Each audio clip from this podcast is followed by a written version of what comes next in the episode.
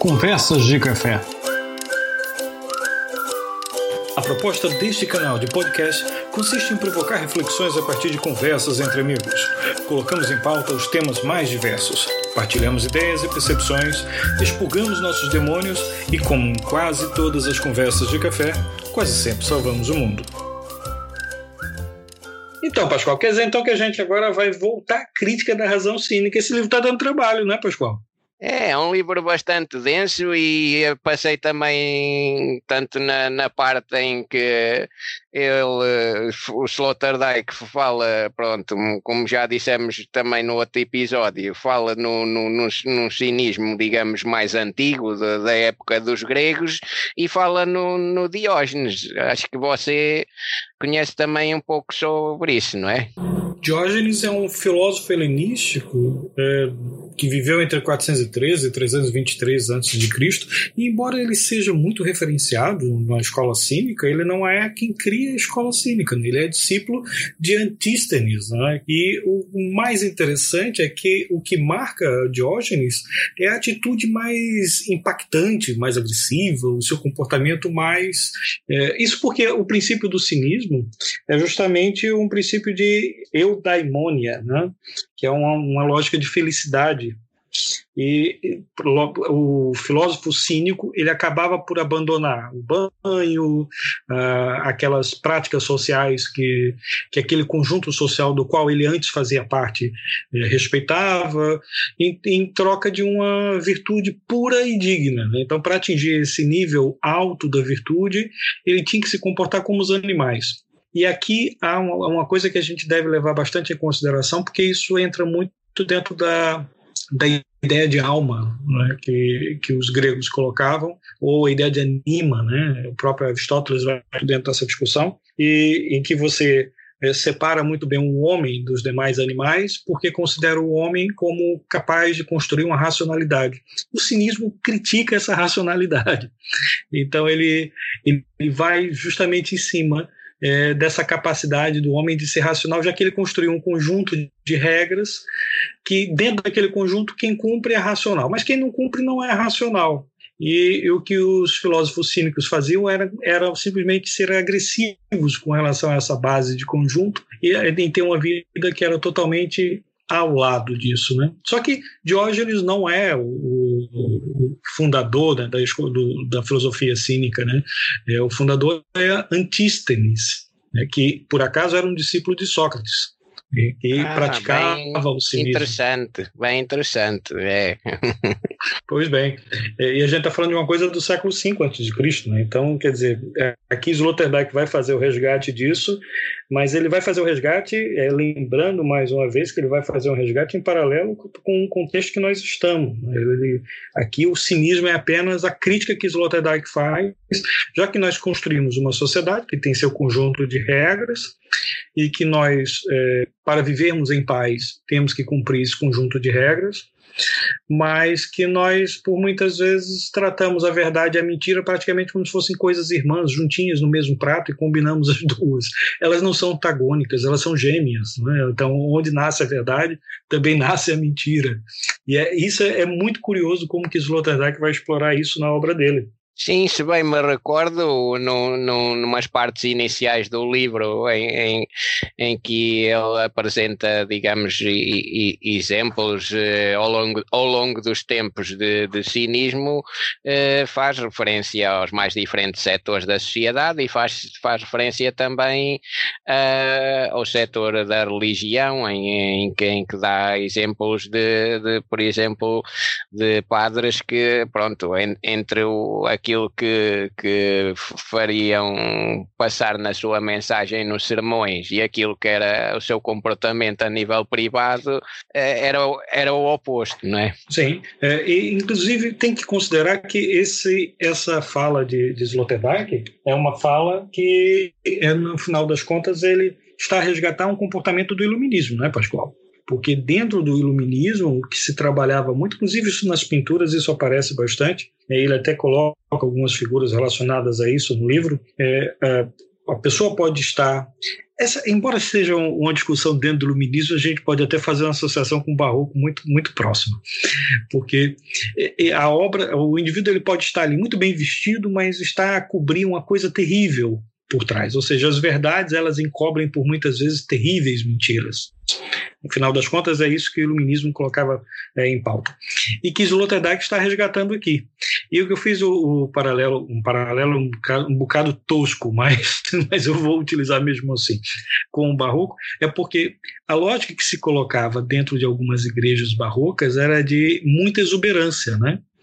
Então elas estavam ali extremamente exageradamente decoradas, né? E a própria palavra barroco ela reflete um pouco desse exagero. O que, que vai acontecer? As, as igrejas jesuítas elas fazem uma reconstrução desse pensamento. Veja bem, olha o que, que os jesuítas fazem. Hum. Eles colocam as igrejas de uma maneira que por fora ela é bastante simples, porque o que vale é o interior. Sim. Tá vendo? Ou seja, é exatamente uma crítica ao cinismo. É, então, é, ele está fazendo aqui, rasgadamente, mostrando para as pessoas que, por muitas vezes, quando nós nos preocupamos em demasiado em colocar o exterior em exposição, estamos a encobrir o interior. E Sloterdijk está explorando isso nessa hora. Por acaso, até no último podcast com, que nós fizemos com, com o professor Jassuí, o professor Jassuí fala sobre educação financeira e, e, ele acaba por abordar essa questão do, das pessoas gastarem muito para parecerem é, que têm alguma condição financeira ou que podem gastar aquele volume de dinheiro que estão a colocar naquele bem que acabaram de adquirir, e pode ser o carro é, que foi lançado recentemente, o último, uma, a última tecnologia de smartphone, etc., para poderem é, se enquadrar dentro de uma realidade social que exige isso. E a Sim. sociedade que nós estamos exige isso. É por isso que Sloterdijk traz a reflexão, traz à superfície esse pensamento, é, essa crítica a uma razão cínica. É o próprio termo do livro, o título do livro é um bocado provocativo, né, Pascoal? Sim, é, portanto, às vezes a densidade dos termos eh, para leigos como eu trazem dificuldade em depois eh, conseguir inter, interpretar e perceber o que é que o autor quer dizer. Mas pelo que acabas de dizer, é mais o, tal exemplo de, das aparências, o, no fundo, investir-se mais nas aparências e, e, e depois aquilo que, que, que, são as essências pode, pode, podem as essências no fundo podem ser o contrário, não é? Exato, não. E, e, as realidades são realidades sempre transmutadas, ou seja, os indivíduos estão sempre a trabalhar essas realidades consoante os seus interesses pessoais. Isso a gente pode colocar também de maneira transversal. Então, isso acontece nas relações é, interpessoais, entre os amigos, nas relações empresariais, é, na, nas questões políticas, e nessas então nem se fala, né, onde mais essas coisas acontecem. Inclusive, é um trecho da, da obra obra que Sloterdijk ele, ele diz o seguinte, que argumentar por trás das costas e através da cabeça do adversário fez escola na crítica moderna. Isso porque a, a construção da crítica ela passou a ser um argumento vazio. Isso é algo muito triste da gente observar, porque quando a crítica ela é posta, né? inclusive até o ouvinte pode fazer uma reflexão bastante profunda com relação a isso, é, a crítica posta sem uma sugestão, ela é vazia. Ela é apenas a crítica pela crítica. Ela não acrescenta nada e ela não altera em nada aquele status que ela está a criticar. E isso está muito dentro desse cinismo. Ela, ela é pobre em si, ela é vazia e ela só camufla um, uma consciência, uma razão falha, que é a razão construída por aquele que critica. Aquele que critica geralmente acredita na sua verdade, justamente pela lógica de que existem muitas verdades, não é mesmo, Pascoal? Sim, isso agora passou-me aqui um, um, pensamento, pode, pode até nem ter muito a ver, mas eh, pensei em Derrida, que é um, um, filó, um filósofo dos, dos mais recentes, em acho que ele focava precisamente que há muita tendência para as pessoas, eh, as pessoas, os pensadores se concentrarem eh, quando falam em, em, em opostos, ou portanto em em, termo, em termos uh, de, de, conceitos que podem estar opostos, concentram-se sempre no, no, no, conceito que eles entendem como positivo ou, ou benévolo e, e, e, o outro é pouco ou menos explorado. Exato.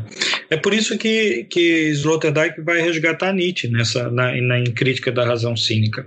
E a gente até poderia aqui ousar e dizer que ela faria um paralelo muito, muito interessante. É, por acaso, Sloterdijk não faz essa, essa construção aqui em combinado, mas até poderia fazer um paralelo muito interessante com outra, uma obra de Freud. E tem como título O Mal-Estar da Civilização. Foi uma obra que foi publicada, é, foi escrita em 29 e publicada em 1930, e que reflete muito exatamente esse, esse contexto em que o, o indivíduo.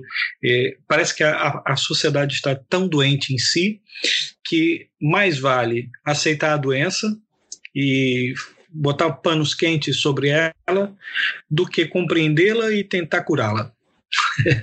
é mais ou menos isso. Ou seja, é, nós passamos a ignorar os impulsos, passamos a ignorar uma série de coisas que, que do ponto de vista social, tem inúmeros problemas, e, e ponto, o que o professor Josuípe estava referindo no podcast que ele estava presente, é que há muito impulso para o consumo, né?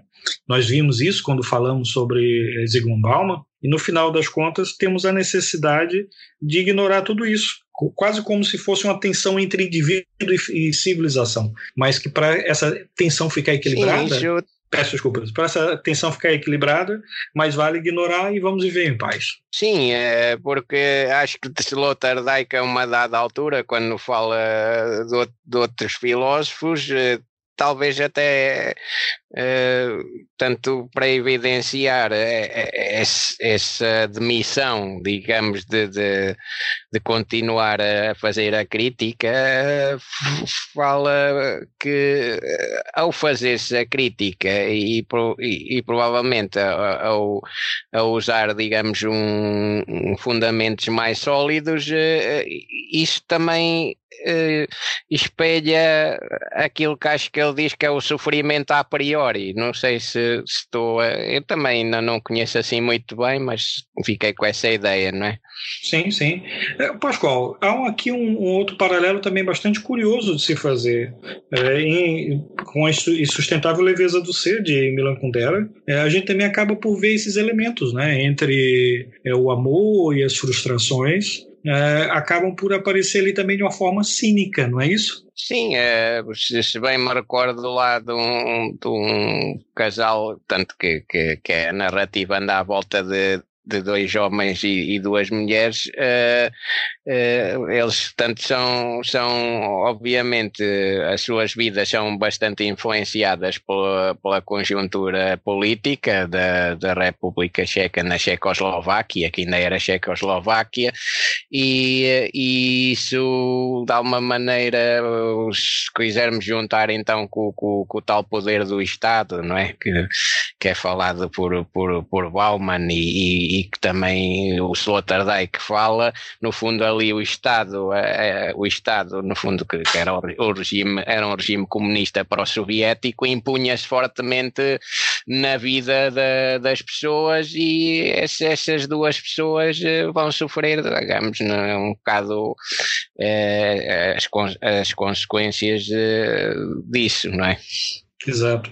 Mas aqui tem, tem material aqui para explorar de muitas formas, né, Pascoal? Inclusive agora, nesse finalzinho, agora falando sobre Milan Kundera, isso caberia até um podcast somente sobre a insustentável leveza do ser. Mas nós vamos ter que voltar mais uma vez à, à crítica da razão cínica. Isso aqui é obra que tem muito sumo para gente voltar sim. muitas vezes. É isso pois é. mesmo. É. Um abraço, então, então. Um abraço, Pascoal. Ficamos por aqui então. Um grande abraço. Tchau, tchau. Conversas de Café.